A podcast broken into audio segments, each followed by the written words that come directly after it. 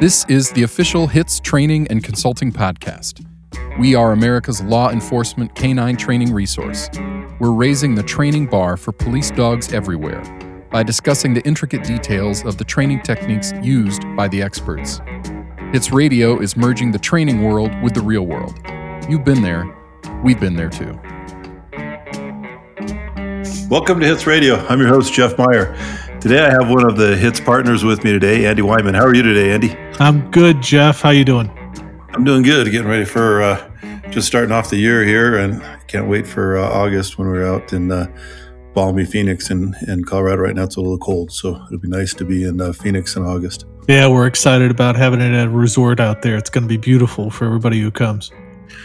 Yep, hits uh, canine.net for any information. We're adding instructors there all the time. We got more instructors coming and adding vendors on there. So hits canine.net for any information uh, if you want to find out about hits in uh, Phoenix this year. Sponsored by Vapor Wake as well. So uh, make sure you check out Vapor Wake. Yep, our lead sponsor this year. So today I, I uh, was talking to Andy about doing a podcast about becoming a trainer, and both Andy and I have had uh, the fortunate position that we've been trainers for a long time in our unit, trained a lot of different handlers, and um, that's kind of a, for some people that's the, like the next logical step. Uh, I think Andy and I are both on the same trajectory where we kind of peaked out once they gave us a leash and never decided to try and uh, go up and be a sergeant or anything like that. So um, if you're going to be a, in this uh, assignment for a long time, most of the time the next step is to you know once you've worked a dog or two, then you become the the unit trainer. And so we thought we'd spend a little bit of time today just kind of talking about what that step entails and maybe uh, how you would how, how you'd prepare yourself for it. And then once you uh, become the trainer what some of the hurdles are. So uh, i'll let andy uh, why don't you go ahead and get started and just kind of talk about how how it, how it happened for you and how that transition went? Uh, well i went to i went through canadian customs school to uh, initially get a dog when i came back uh, in Broward County, there wasn't a ton of uh, dog trainers um, here. There was a couple of dog handlers, and it was all for passive stuff and that's what I was trained in. Uh, there was a lot of dual purpose guys that were had aggressive response dogs, but not a lot of passive ones. So the training was different. So it kind of was on my own, or maybe with one or two others that actually had the passive response dogs way back when, and and you kind of had to learn on your own. And uh, over time, uh, people uh, switched sort of preferred the uh, passive response of the canine rather than the aggressive response and and because of that, it became a necessity almost to uh, to teach others. And uh, um, in doing that, uh, you know, you kind of get the experience of of uh, trying it out on some other people, almost like guinea pigs. So, yeah, uh, when I did that, uh, I got some experience at it, and then I got in with. Um,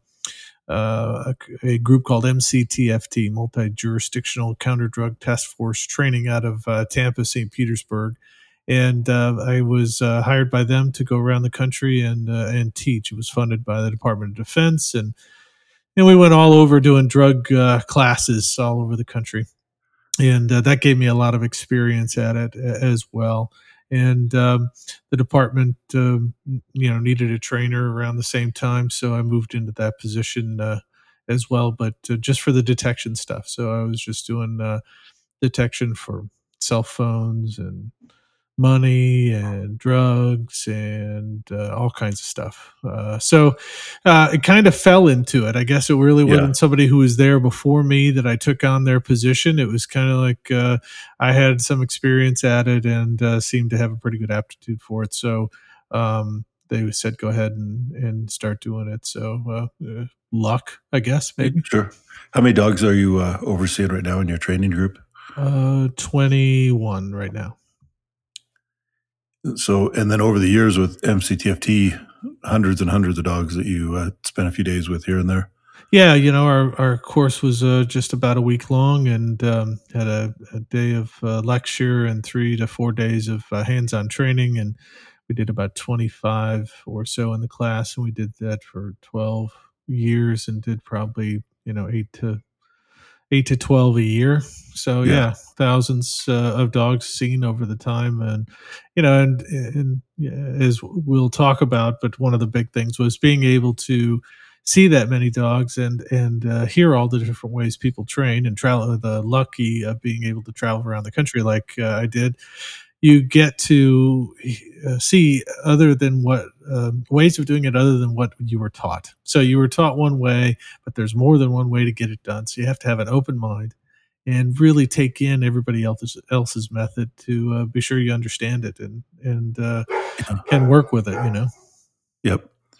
And I think my path was just a little bit different because in, in our unit at the time, uh, and, or I should say, we followed the Utah Post um, program quite a bit. Uh, we're doing that now. So um, in that program, you start out as a handler, and then after uh, you know a period of time, if you're uh, selected, then you can become a trainer.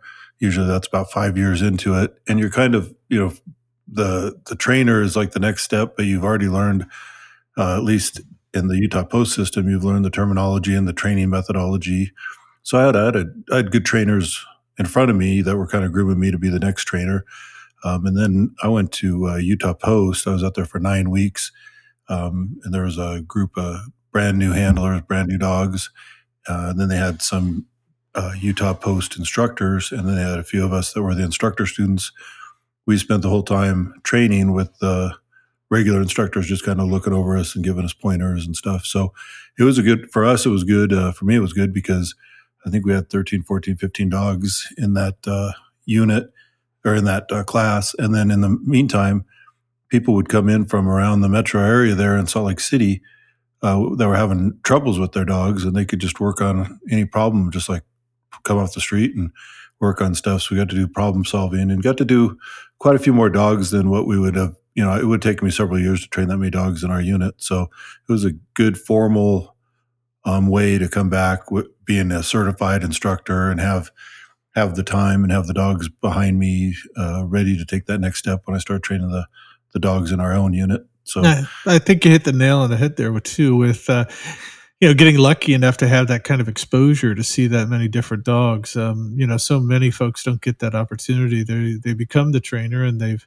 you know been through their one way of doing it and then they have a limited number of dogs that are they're able to actually work with in in their area so because of that you know they don't get a lot of the exposure and it sounds like both you and i had a lot of exposure to a yeah. lot of different dogs and a, a lot of different people because that's the other facet yeah. of training as well that we'll get to as as time goes by is uh, you know working with uh, training a human being as well as training a dog so it's a it's a different process that's for sure so if uh, if somebody was listening to this and they they're they're you know a couple years into it, they know that this is where they want to stick for the majority of their police career. What would you tell them if they said, you know, eventually I want to be a trainer? You know, I've been a handling dog for three years. Uh, regardless whether it's patrol or narc, the, the advice will be the same. You know, bombs, whatever.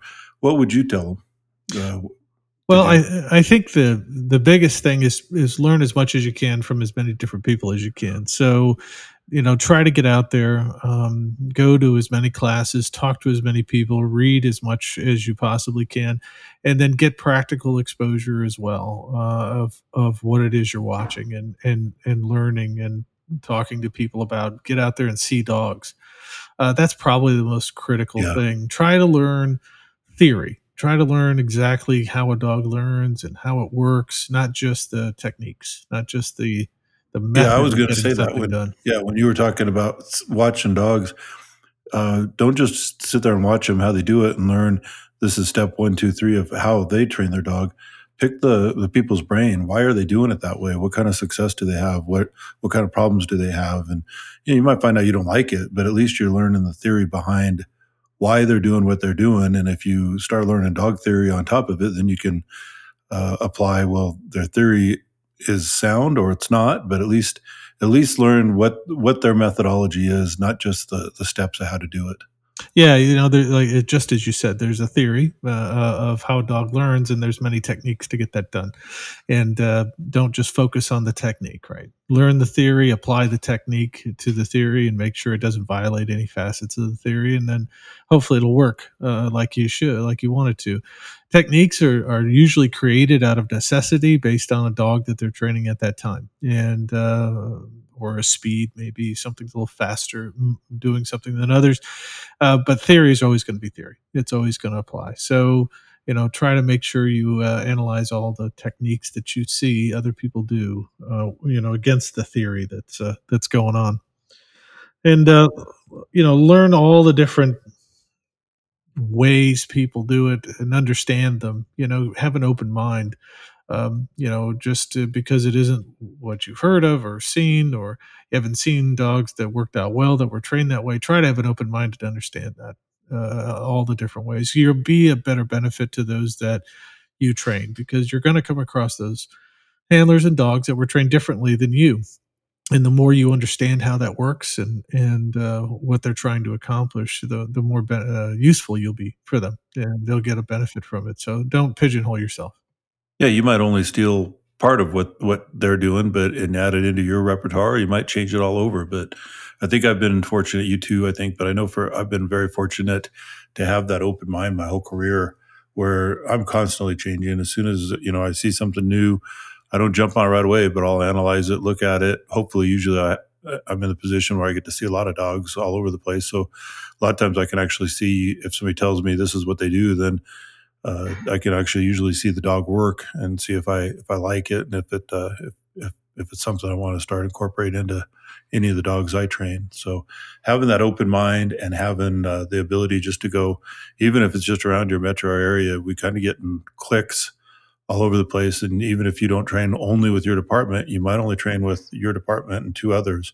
So on your training night, go out and go to some training group or another department that you haven't been around and start uh, seeing how they do things and picking picking the brains of not just the trainers, everybody there. I mean, everybody's going to have an opinion as to how it works or whatever, and doesn't mean you have to do it. It just means you have to kind of listen and start being a sponge for all the new stuff you can possibly see.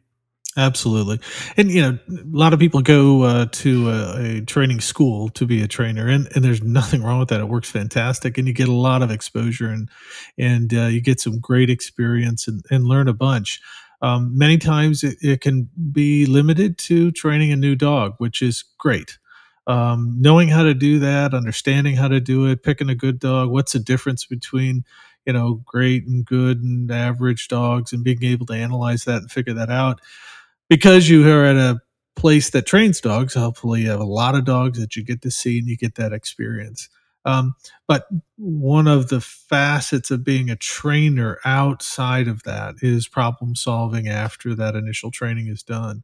And uh, a lot of that is based on um, handler skills and, and handlers, how they, how they I don't want to say mistrained, but how they train the dog uh, inappropriately or or uh, inadvertently trained them to do things that they weren't intending to be done, and, and uh, an unintended consequence of uh, some training that they did that you have to then go back and figure out how did that happen, where did it come about, and change not only the dog, but you'll have to also educate and train the handler uh, to be sure they don't continue with the same process and uh, that's something that's really tough to teach um, without actually seeing it and then going through and working through the process of fixing it. And uh, many times that's that could take a lot of time and a lot of years of looking at dogs to really get a good grasp on that. I think. Yeah, and so I guess that would be my next thing. Was I'd say is that if you've uh, been selected and you're going to be the trainer, um, you know, it, say you get to go to, like you said, maybe some of the vendor training schools depend on how long you're there.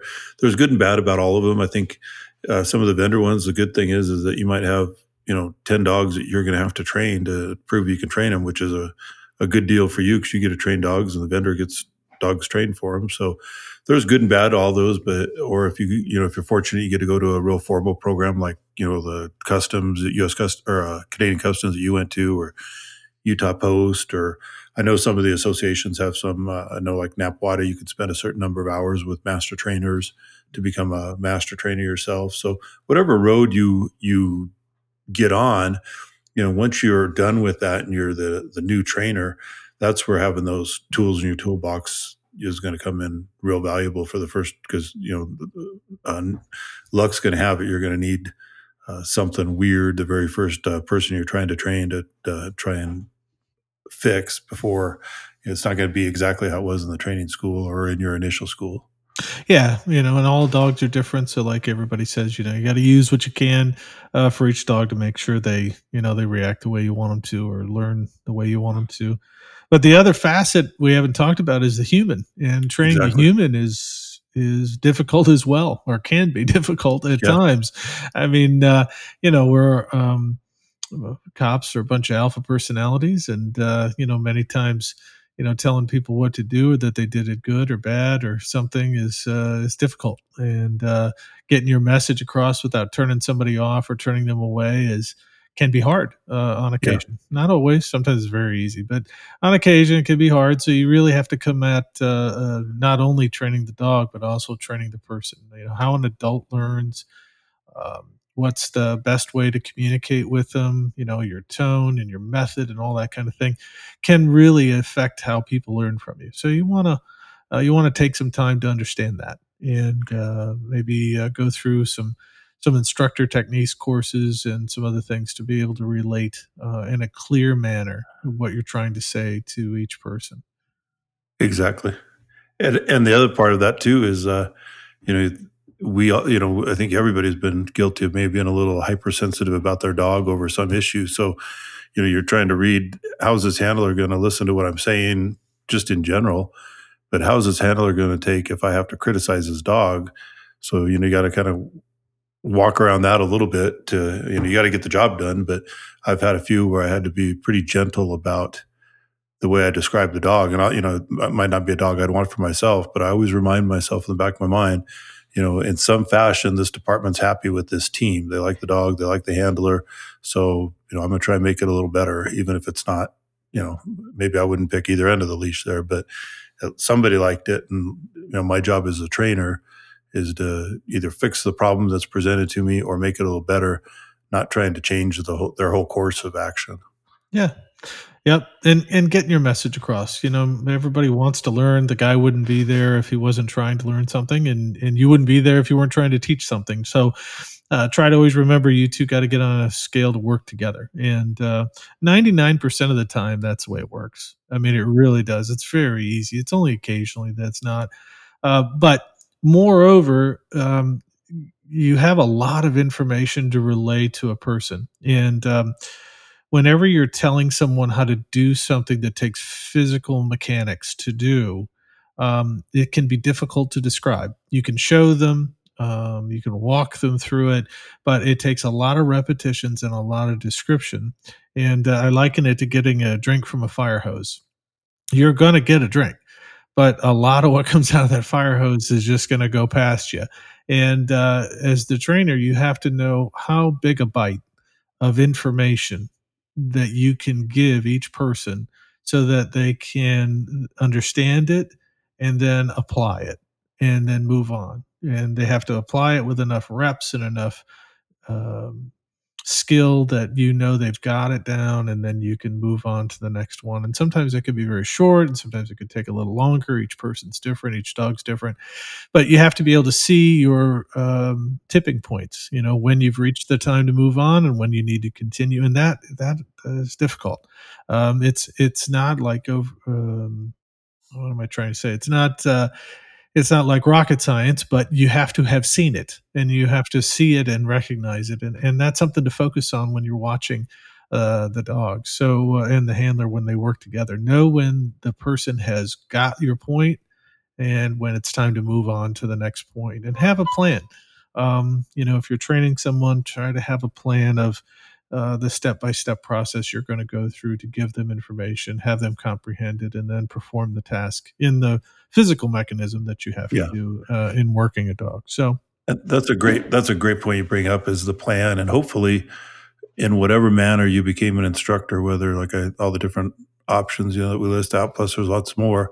Hopefully, in that either you know the the, the entity that, that gave you your instructor certificate provided you with a, uh, outline or a syllabus that they suggest, or you at least have the tools now to to sit down and do you know some type of syllabus. And I think that's pretty important. And I I like doing that because uh, then if you have a brand new handler and maybe you're a new trainer and the handler's not sure if you know what you're doing, when I'll show them the whole syllabus. Here's what we're going to try and get done every week. You know, we might fall a little behind or get a little ahead, but here's here's our plan.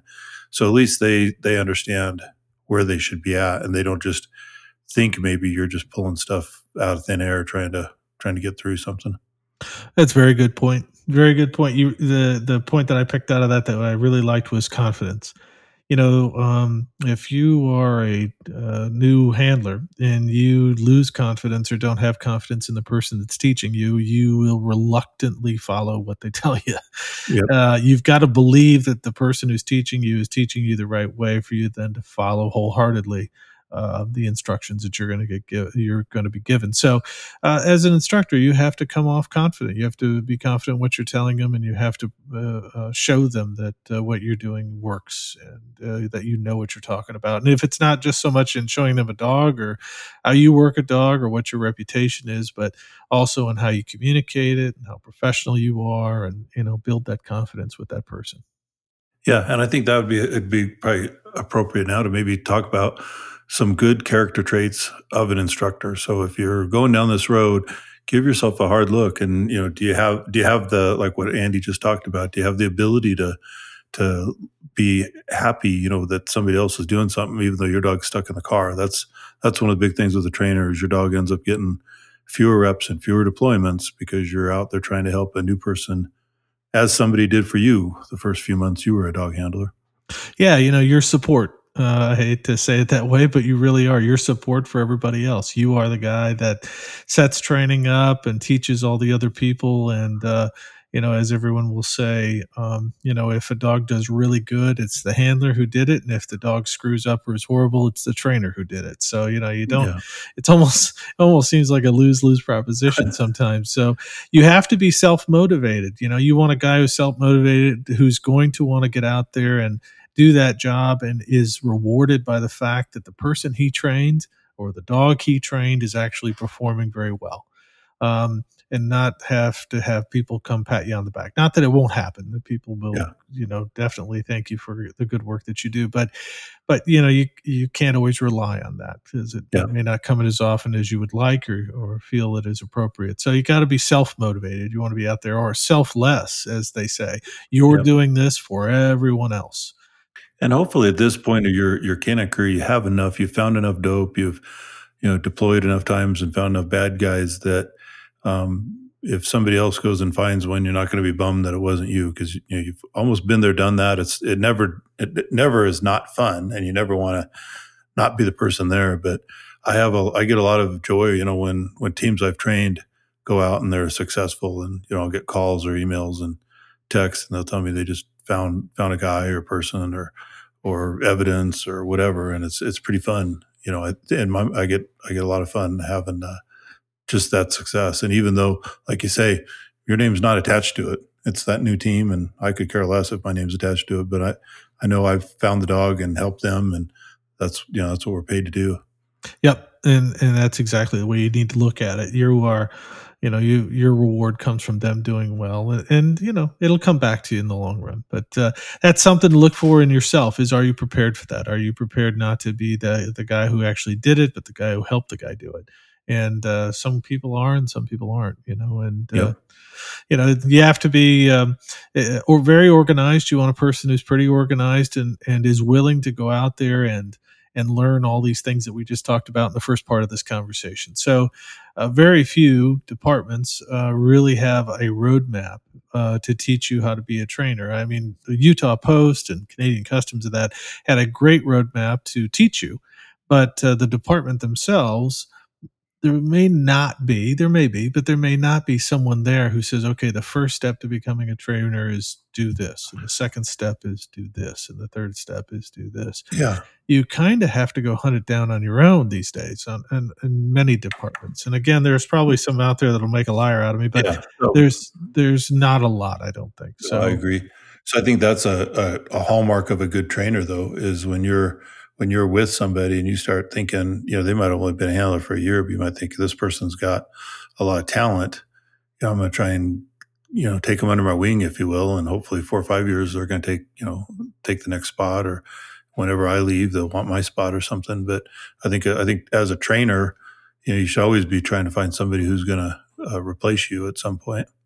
Yep, and and that as that person, you need to know that uh, you again, as a self motivated person, you're going to have to go out there and kind of find these schools and find this experience to go out and see all these dogs and talk to all these people and and learn the different techniques potentially not from the guy that's Yeah. there in your department but from a lot of other people out there so um, you know you have to make the effort to go out and do it no one's going to likely no, no one is going to walk up and say here go here and go here go here and and kind of take you by the hand. You might have to hunt for it yourself.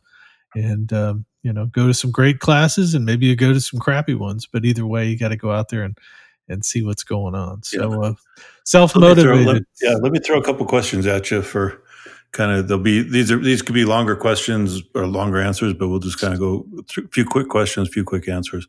You have a group of I know I know you've experienced this whether maybe when you were doing just a seminar or three days or when it's uh, something more familiar where you're at your own department, three four or five handlers, and you got the one handler who um, not from an attitude problem, but just simply has a hard, hard time, you know, getting getting the dog to do what you want.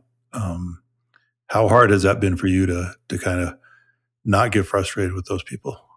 It, it can be tough. It can it can be tough. Uh, you know, you you have to analyze if they're not doing it because they're not paying attention, uh, or they're not trying, or they don't really agree maybe with what you're saying. You got to figure out what it is. What is Yeah. it that's causing them to have the trouble, and see if you can solve it. And uh, always turn that uh, analysis of somebody not doing well into yourself.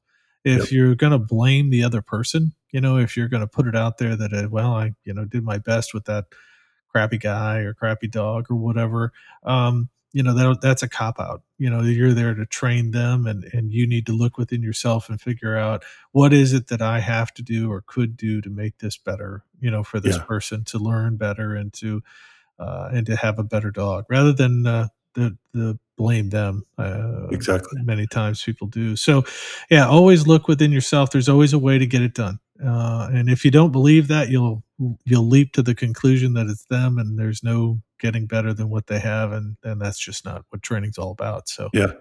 try not to do that always look Yeah. within yourself and, and and you should come out okay as long as you'll do that Especially like I said, if it's not an attitude problem and they're just maybe sometimes people aren't as athletic or their timing isn't as good. Usually with reps, it just they go a little bit slower. But sometimes uh, one of the advice I always have when people are taking that step to trainer is just because you could do it, eh, that, that bears no bearing. It's can you train this person to do it, and how they get there might not be as pretty as you do, might not be uh, the same exact way, but as long as at the end they're performing well, you have to have the flexible mind that all right, we got through that. Not how I would have done it, but we got through it. It's working fine, and and be flexible in in how you look at people and how you look at you know the training methodology sometimes.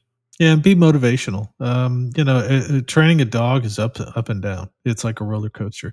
You know, one uh, some dogs will do really well in certain parts, and when you add some new wrinkle into it, they do a little worse.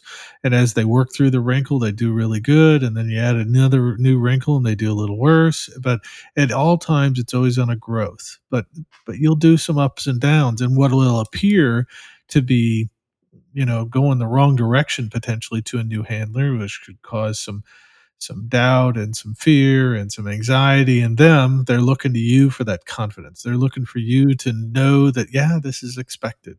You know this will happen. We will get through this. All you got to do is you know these things and stay positive. And the more positive and confident you are the more they will do better.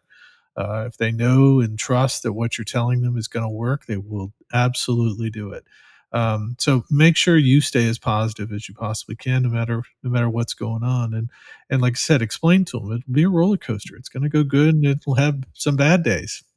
Don't panic because of the bad days. they'll come and they'll go. Let me twist that question just a little bit.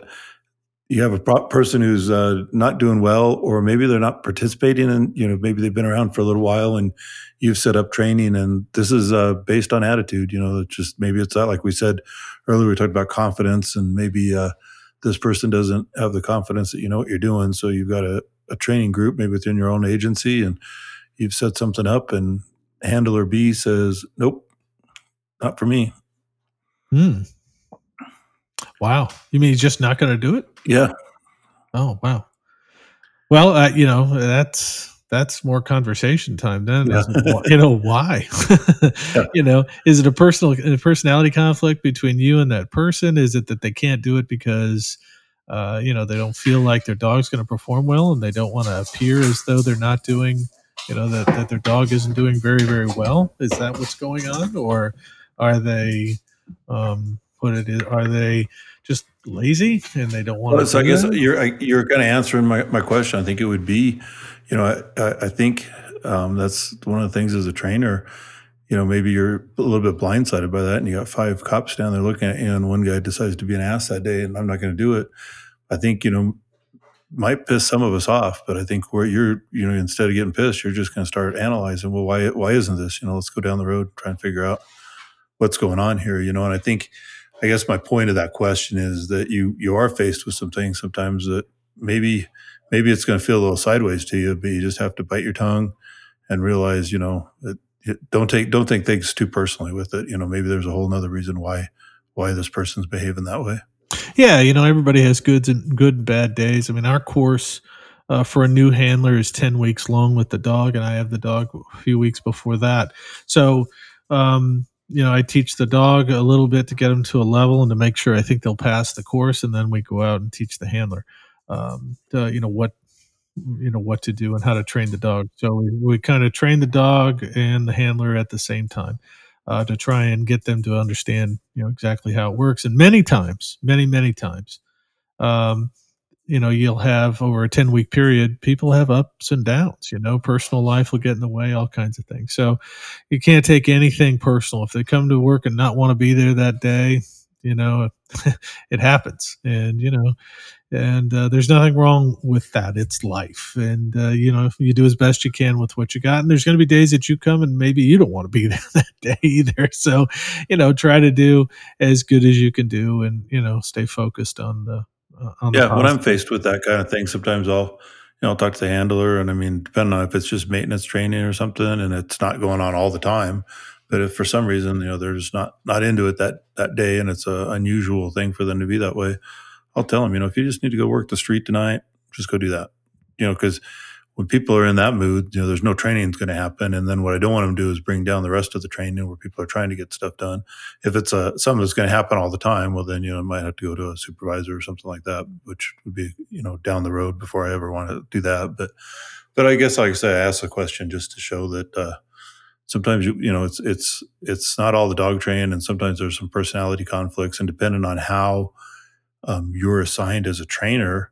You know, many of us are, you know, either the, the same pay grade or maybe just a slight pay grade above, you know, like a corporal or something, but not not necessarily a you know a, a rank above a lot of times. So that's where some um, you know where you got to kind of have to to earn the trust of everybody. You know what you're doing, and and you don't really have some of the you know the rank behind you to force it. So you have to basically you know be very competent and confident in what you're doing.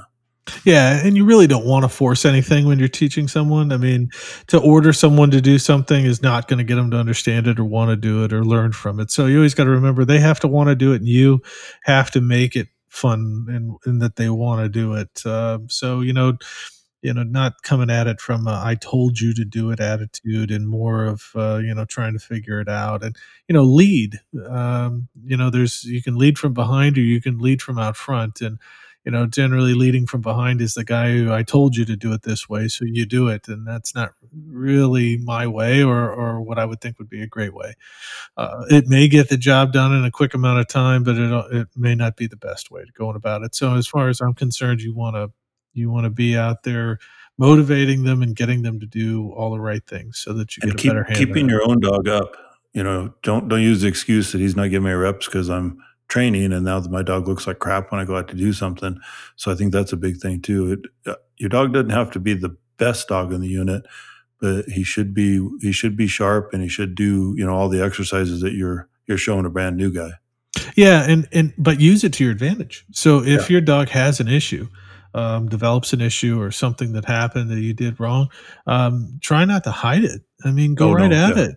You know, show the people that you're training that hey, you know, if you don't do it right, Yeah, or, you're, you're or gonna, do yourself screw up. You know, I don't have a problem with one of them saying, "Hey, you just did what you told me not to do." Yeah, exactly.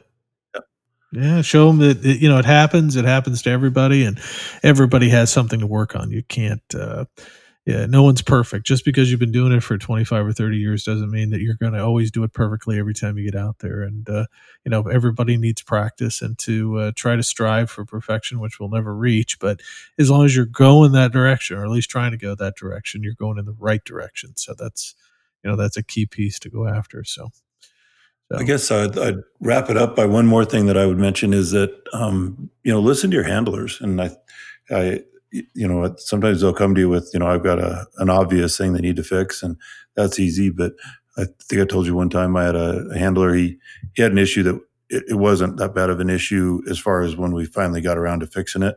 I didn't think it was that bad of an issue, and I said, "Yeah, we'll get to it." You know, and a month later we'd done a lot of other training, and he brings up to me again, and I just didn't. It didn't sink into me that how much it was bothering him so, and I knew it wasn't going to be too hard to fix based on the dog. I thought we'll be able to fix this pretty quickly. You know, finally one day I, I listened to him and I was like, wow, this is really causing this guy a lot of, a lot of stress to have his dog out. And he's, you know, uh, misbehaving in a way that, you know, we need to get on it. So we went out and we worked on it for a couple days and got the, got the dog's head cleared. And I, I felt like kind of an ass because, you know, here he's coming to me asking me, Hey, give me a hand. And because I didn't think it was a hard thing to fix, I didn't think it was as big of an issue you know, I didn't listen to him. So if you're a trainer, you know, and somebody comes to you with something, then that is important at that point. Yeah, yeah, you got to address whatever concerns they have uh, so that they go out there confident. Because that's the other part of what you got to do as a trainer is, you know, you can train them in training, but you also got to get out there and perform, and they they need to uh, you know be able to confidently do that. And if they don't have the confidence in themselves and their dog, they're not going to perform well on the street. So you know, it kind of reflects on the entire unit uh, each and every time someone goes out there. So you want to make sure they're all prepared when it comes time to go out on the street and, and addressing their concerns, whether it's big or little, is important. Well, good point. Very good point. So if, if you were in this situation, you're a trainer or you're a handler and you wanted to go to a big networking event, can you think of some place where somebody could go to a big, huge event and talk to lots of handlers and trainers off the top of your head? Well, let's see. Yeah, there's probably one in uh, Scottsdale, Arizona that's going to be coming up in August of uh, 2020. It'll be a great one to go to. Our HITS conference. You'll get to see about 41 different instructors and uh, lots of different classes to go to throughout that time. You can pick and choose each and every class and and uh, you know sit in on a couple hours of lecture and videos and and then have just the fun of talking to over a thousand handlers uh, from around the country and around the world uh, to give you some experience and some exposure to all the different things out there in Canine. And that the networking is probably one of the most valuable things. Not to mention there'll be a hundred vendors there, and you get to put your hands on all the different equipment. And a lot of times the trainers get to kind of push a little bit more for what type of equipment the youth's going to have. So um, whether you're a handler, trainer, supervisor, whatever, there's going to be something for you at HITS. So hitscanine.net has all the information. We're adding instructors every day. We're adding vendors every day. So check out hitscanine.net. And as always, if you uh, want to talk to me about the show or hits or anything else, just email me at jeff at hitscanine.net. And if you want to reach out to Andy, his is just as easy. It's Andy at hitscanine.net. I'll put those in the show notes. So, Andy, thanks for jumping on today. I appreciate it. And uh, we'll be uh, in touch. We'll probably be putting out a few more updates about hits throughout the spring here. Yep. Looking forward to do it again. If you're looking to make an investment in your canine career, come the HITS 2020. There's no substitute for the real thing. Whether you're a new handler who's looking to learn more about dog training, or an experienced trainer who's looking for new training ideas and techniques, come the HITS 2020 where the investment is well worth the return. HITS 2020 will have more classes and more vendors who give away more free raffle gifts and free cash than ever before. HITS is the world's largest canine seminar and is open to police officers and military members. Our experience makes the difference. You've been there, and we've been there too.